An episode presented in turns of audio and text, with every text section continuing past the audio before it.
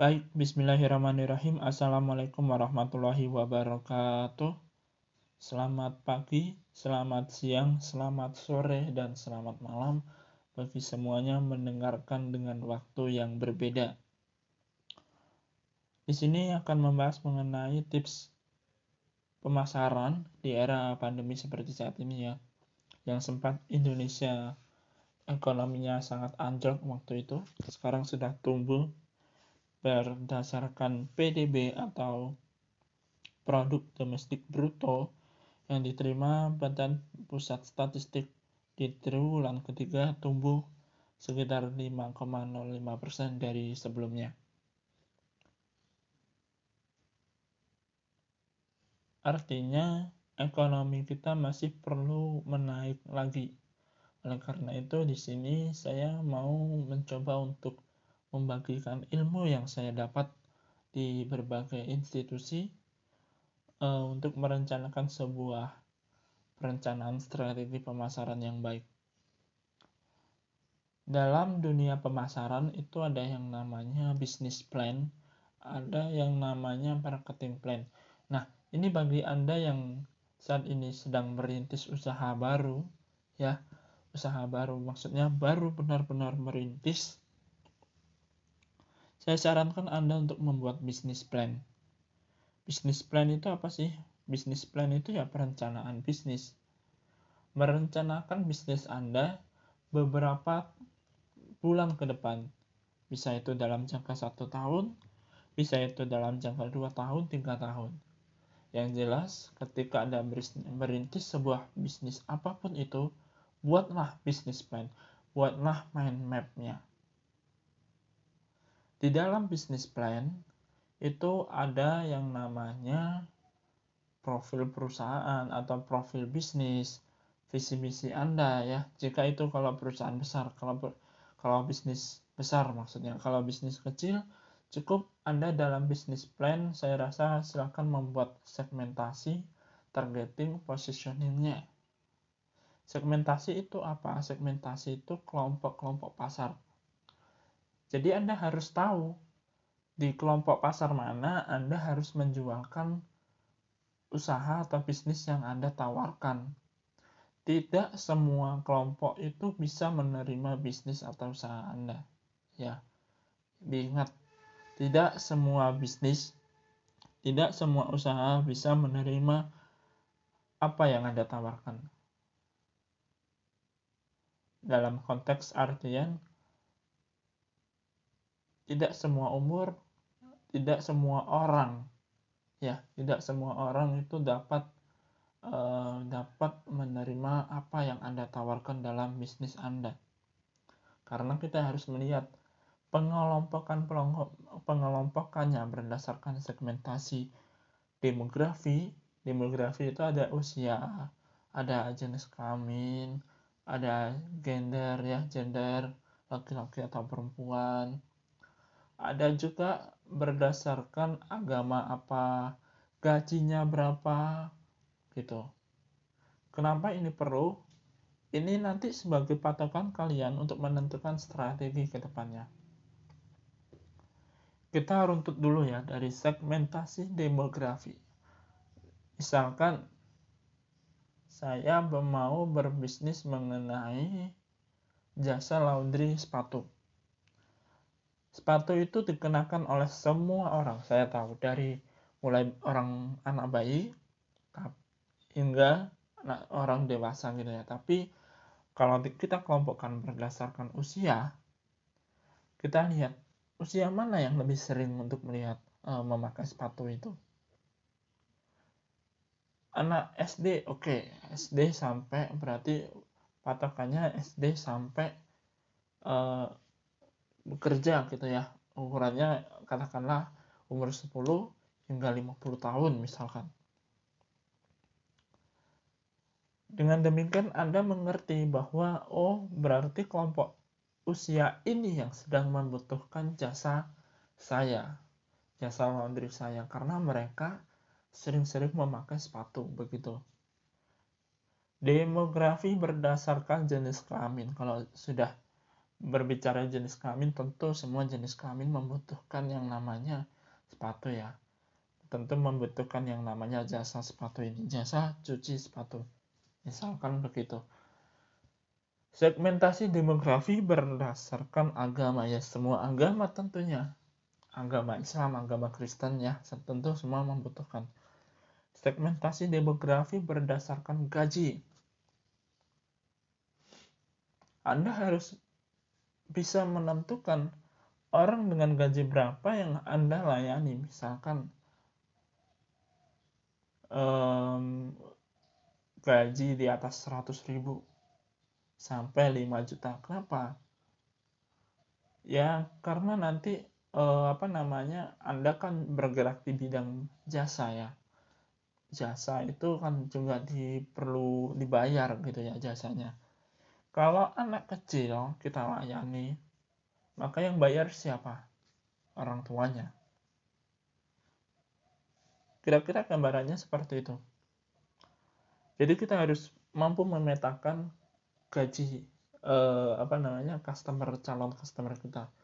Entah itu di atas 100 ribu hingga 5 juta misalkan. Kalau saya biasanya mematok di angka 1 juta ke atas. Jadi paham customer mana yang akan dilayani, customer menengah ke bawah kah, menengah ke atas kah, menengah atau sedangkah ya. Jadi kita paham. Dengan demikian, ketika kita sudah membentuk sebuah segmentasi demografi, kita akan memahami, oh kalau berdasarkan pengelompokan secara demografi, orang seperti ini yang harus saya layani. Ada lagi segmentasi psikografi. Psikografi itu ber, e, berdasarkan gaya hidup gitu ya. Istilahnya gaya hidup. Gaya hidup seperti apa yang harus saya layani? Kalau misal kalau saya misalkan cuci sepatu, cuci sepatu oke. Okay. Berarti orang yang suka memakai sepatu, orang yang suka beraktivitas pakai sepatu, orang yang main ke mana-mana, traveling, atau apa ke main ke saudara pakai sepatu, orang yang dengan aktivitas tinggi pun pekerja. Misalkan misalkan orang kantoran kerja pakai sepatu orang ma, uh, pendi, apa namanya yang sedang menuntut pendidikan pelajar mahasiswa pakai sepatu. Berarti orang-orang yang suka memakai sepatu itulah target utama kita berdasarkan segmentasi psikografis kalau secara segmentasi geografis segmentasi geografis itu segmentasi yang berdasarkan letak tinggal Anda atau letak bisnis Anda di mana.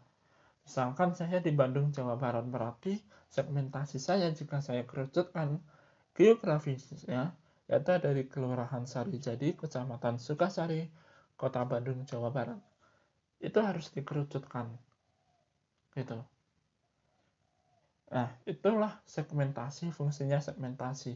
Mengetahui segmentasi atau pengelompokan mana yang harus saya layani berdasarkan segmentasi demografi, berdasarkan segmentasi psikografi, berdasarkan segmentasi geografi. Selanjutnya ada yang namanya targeting.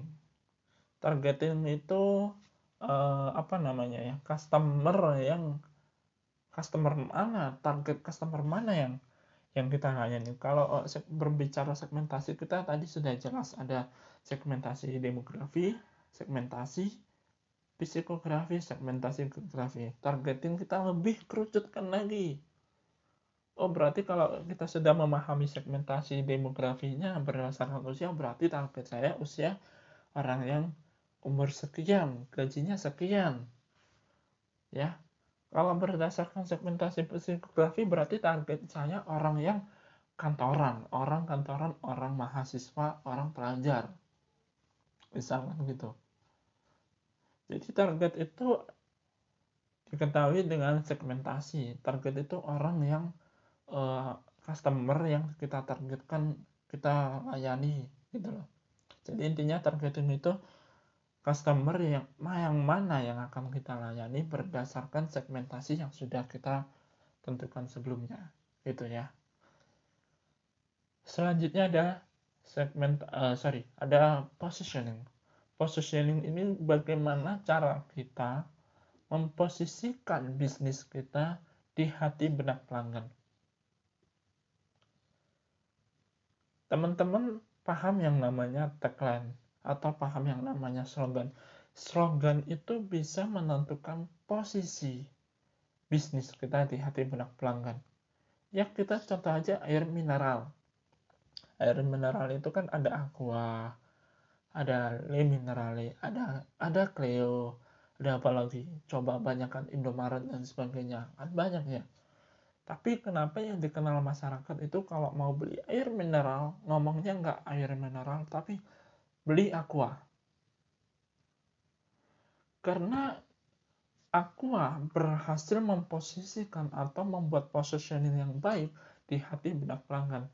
Mereka membuat um, slogan apa aqua itu lupa saya sebentar saya searching dulu ya. Aqua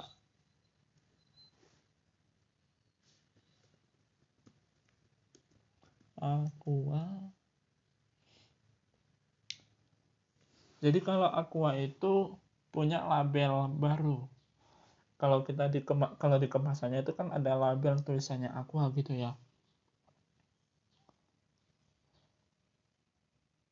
Dan Aqua itu mempunyai kampanye yang baik. Kampanyenya itu bunyinya kebaikan berawal dari sini. Bukan hanya sekedar slogan. Melalui uh, baru melalui label baru Aqua itu menyampaikan bahwa keunggulan atau janji Aqua untuk Indonesia adalah dengan mengawali kebaikan berawal dari sini. Dengan demikian, masyarakat Indonesia sudah di dalam hatinya sudah ada yang namanya Aqua. Jadi kalau jadi aku jadi menyusun positioning itu tidak hanya menyusun mengenai slogan, mengenai tagline, tapi kita harus memikirkan slogan atau tagline apa yang bisa memposisikan bisnis kita untuk berada di benak pelanggan. Untuk ber, minimal kalau berdasarkan brand awareness ya. Produk kita dikenal produk kita dikenal uh, berjalan baik ketika produk kita itu atau bisnis kita itu sudah minimal dikenal. Secara brand awareness-nya itu sudah dikenal. Brand itu apa sih? Brand itu ya nama merek. Kalau merek kita seperti Aqua tadi. Aqua itu kan produk air mineral. Ya.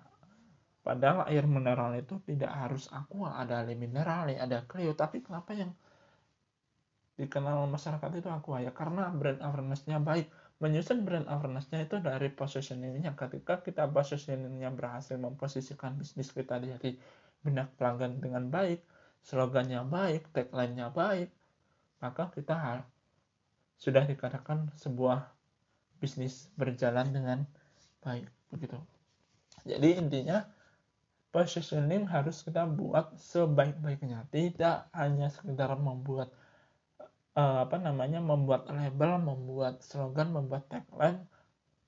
Tidak hanya itu, tapi kita harus memikirkan slogan ini, tagline ini apakah mampu memposisikan bisnis saya di hati benak pelanggan. Begitu. Kira-kira begitu. Susah-susah gampang memang, tapi kalau kita mampu untuk menjalankannya, kita tidak akan kesulitan untuk menyusun strategi promosi. Karena awal dari strategi promosi itu kita harus mengetahui segmentasi mana yang harus kita layani, targeting sebelah mana yang harus kita layani, positioningnya bagaimana. Sehingga kalau kita sudah menyusun yang namanya segmentasi, targeting, positioning dengan baik, kita akan bisa berjalan selanjutnya mengenai uh, strategi pemasaran. Seperti yang kita ketahui bahwa strategi pemasaran itu kita bisa menggunakan yang namanya sosial media, bisa menggunakan yang namanya promosi secara konvensional, yaitu tradisional. Tapi kita harus melihat sekali lagi segmentasi, targeting, dan positioning mana yang harus kita layani jangan sampai kita promosi promosi promosi tapi kita nggak paham segmentasi mana yang harus di uh, apa namanya dilayani Kalau kita nggak tahu segmentasi mana yang harus kita layani, percuma nantinya di strategi pemasarannya. Mungkin iya bisa berjalan, tapi tidak bisa berjalan maksimal. Gitu. Nah, untuk berbicara strategi pemasaran selanjutnya, rencana pemasaran selanjutnya, kita perlu menyusun yang namanya marketing plan. Tapi sebelum ke marketing plan, kita akan membahas mengenai um, apa namanya strategi pemasaran di perencanaan bisnis, gitu ya. Sebentar. Jadi kenapa kita penting sekali menyusun segmentasi, menyusun targeting, menyusun positioning itu ya karena kita harus tahu dan itu salah satu strategi pemasaran di uh, pemasaran gitu ya. Jadi kalau kebanyakan orang itu menyusun bisnis ya udah bisnisnya jalan tanpa tanpa tanpa menyusun yang namanya bisnis plan. Padahal bisnis plan sekecil apa pun usaha itu kalau kita nggak menyusun bisnis plan-nya dengan baik itu bisa saya katakan ya tidak akan bisa berjalan baik. Karena kenapa? Di dalam bisnis plan selain ada strategi pemasaran juga ada rencana keuangan. Rencana keuangan inilah yang baik yang penting yang harus kita lakukan. Karena kalau kita tidak mengetahui rencana keuangan seperti apa yang diproyeksikan di bisnis plan nantinya manajemen keuangan kita akan jelek gitu. Makanya kita perlu menyusun yang namanya uh, apa bisnis plan ber, ber, uh, berdasarkan tadi ya yang sudah saya jelaskan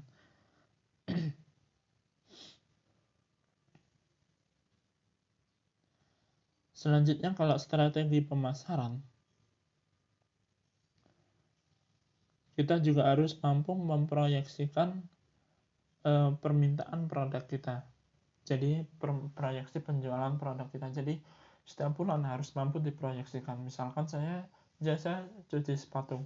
Maka bulan Januari bulan depan saya harus memproyeksikan sebanyak 20 permintaan misalkan. Bulan ke depannya lagi harus meningkat. Ke depannya lagi harus meningkat. Tapi kalau memang berdasarkan uh, kalau memang uh, apa namanya proyeksi itu tidak harus meningkat kita harus melihat perkembangannya bagaimana bisa jadi turun bisa jadi naik makanya perlu ya perlu yang namanya proyeksi uh, penjualan atau permintaan penjualan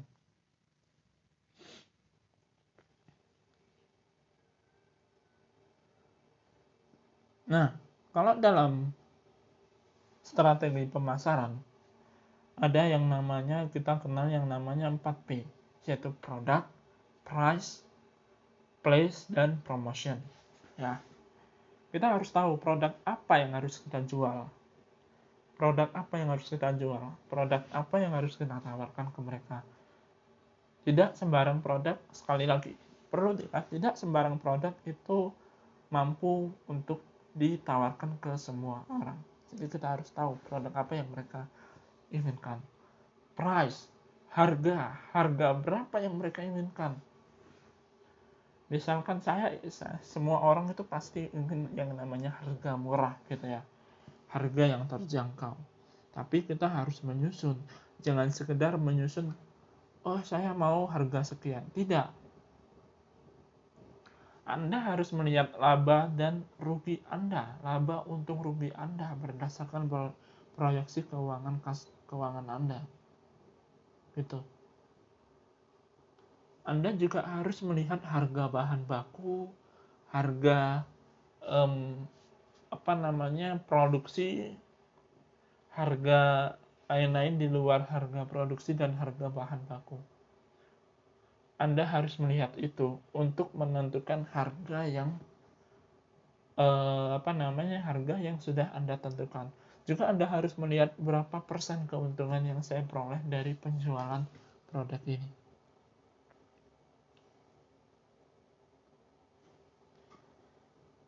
Kalau berdasarkan place, ya place itu tempat. Tempat itu benar-benar harus strategis jadi anda menyusun sebuah bisnis itu jangan hanya sekali lagi jangan hanya oke okay, kita buka bisnis depan rumah kita jualan. Oke okay, sekedar cuman sekedar itu oke okay, selesai waktu itu. Enggak. Lebih dari itu kita harus mengenal tempatnya. Apakah tempat itu ramai apakah tempat itu sepi? Tempat ramai belum tentu penjualannya kita laris tempat sepi pun juga belum tentu penjualan kita sepi karena kita harus rutut berdasarkan produk yang dibutuhkan masyarakat itu apa?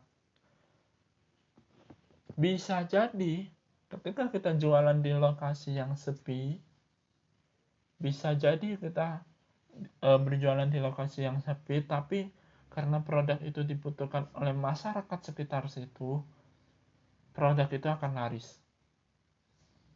Laris. Tapi seramai apa pun lokasi sekitar Anda ketika produk itu tidak dibutuhkan oleh calon customer Anda, produk itu akan sepi, tidak akan laris.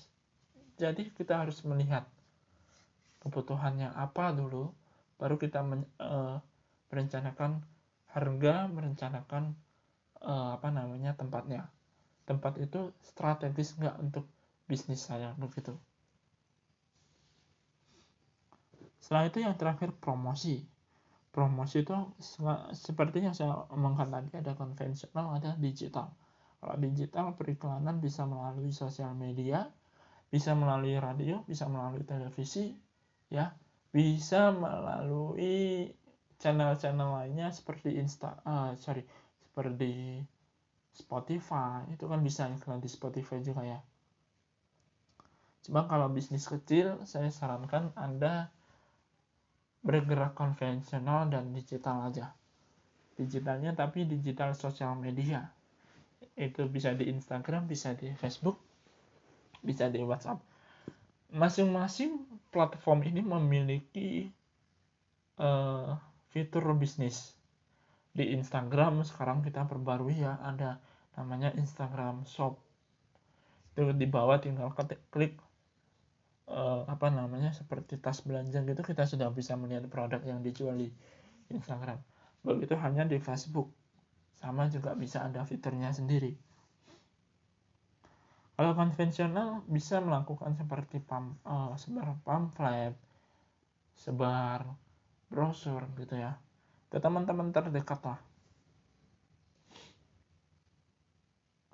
Ada juga yang namanya direct marketing. Direct marketing itu melalui online sebenarnya. Tapi ibaratnya gini kalau kita punya Instagram Instagram itu ada namanya yang fitur DM atau direct direct message. Hampir sama kayak gitu sistemnya. Jadi kayak kita um, berpesan secara pribadi ya melalui fitur yang ada.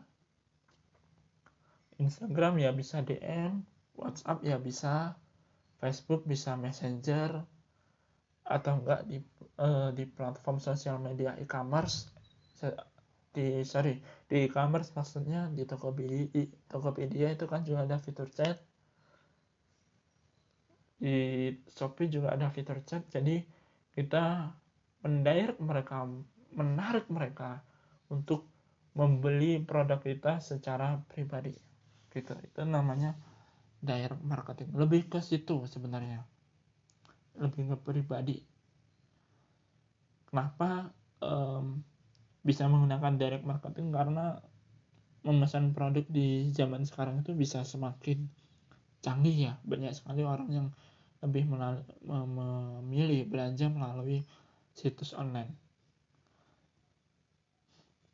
ataupun kalau bisa kalian bisa buat website tersendiri atau link tersendiri. Ketika link itu diklik oleh customer calon customer Anda link itu akan mengarah ke bisnis Anda. Bebas mau link itu link berupa WhatsApp link berupa uh, Tokopedia uh, apa namanya e-commerce yang Anda gunakan bebas.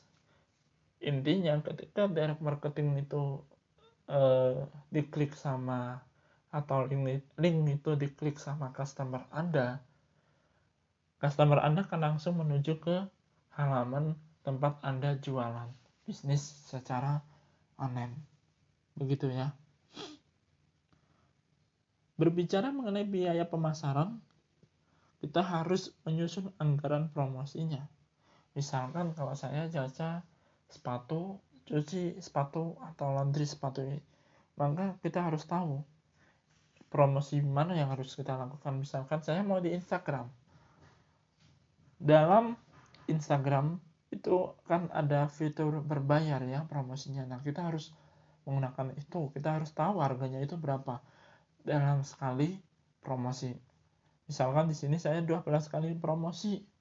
Harga sekali promosi 50.000, maka anggaran yang saya sediakan untuk promosi di Instagram sebanyak 600.000. Iklan di e-commerce. Ada yang fitur berbayar, ada yang fitur gratis, tapi kalau kita memaksimalkan berbayar gitu ya. Di sini saya pakai 12 kali, harganya 40.000 Berarti totalnya 480 ribu. 12 kali ini dalam setahun berarti satu bulan satu kali. Saya menggunakan pamflet 800 lembar biaya per pamfletnya 1300 kalikan 800 1 juta 40 itu harus ada anggarannya. Jika total total total nanti ketemu anggarannya berapa maka anggaran itu yang harus kita sediakan untuk biaya pemasaran. Tapi kalau bisnis masih baru-baru memulai, saya sarankan hanya susun aja dulu, susun aja dulu ya, biaya pemasarannya berapa, promosinya berapa, mulai aja dulu. Mengenai modal nanti insya Allah akan datang-datang. Uh, kita bisa cari sendirilah modal. Karena kalau nggak akan mulai, kita tidak akan pernah yang namanya merintis. Begitu kira-kira um, strategi pemasaran yang dari saya cukup. Nanti kita akan teruskan di sesi selanjutnya strategi pemasaran 2 terima kasih telah mendengarkan saya. Semoga ilmu dari saya bermanfaat. Jika ada pertanyaan silahkan WA ke 085736445328 kita saling diskusi kita saling ngobrol santuy dan berbicara mengenai bisnis. Terima kasih. Wassalamualaikum warahmatullahi wabarakatuh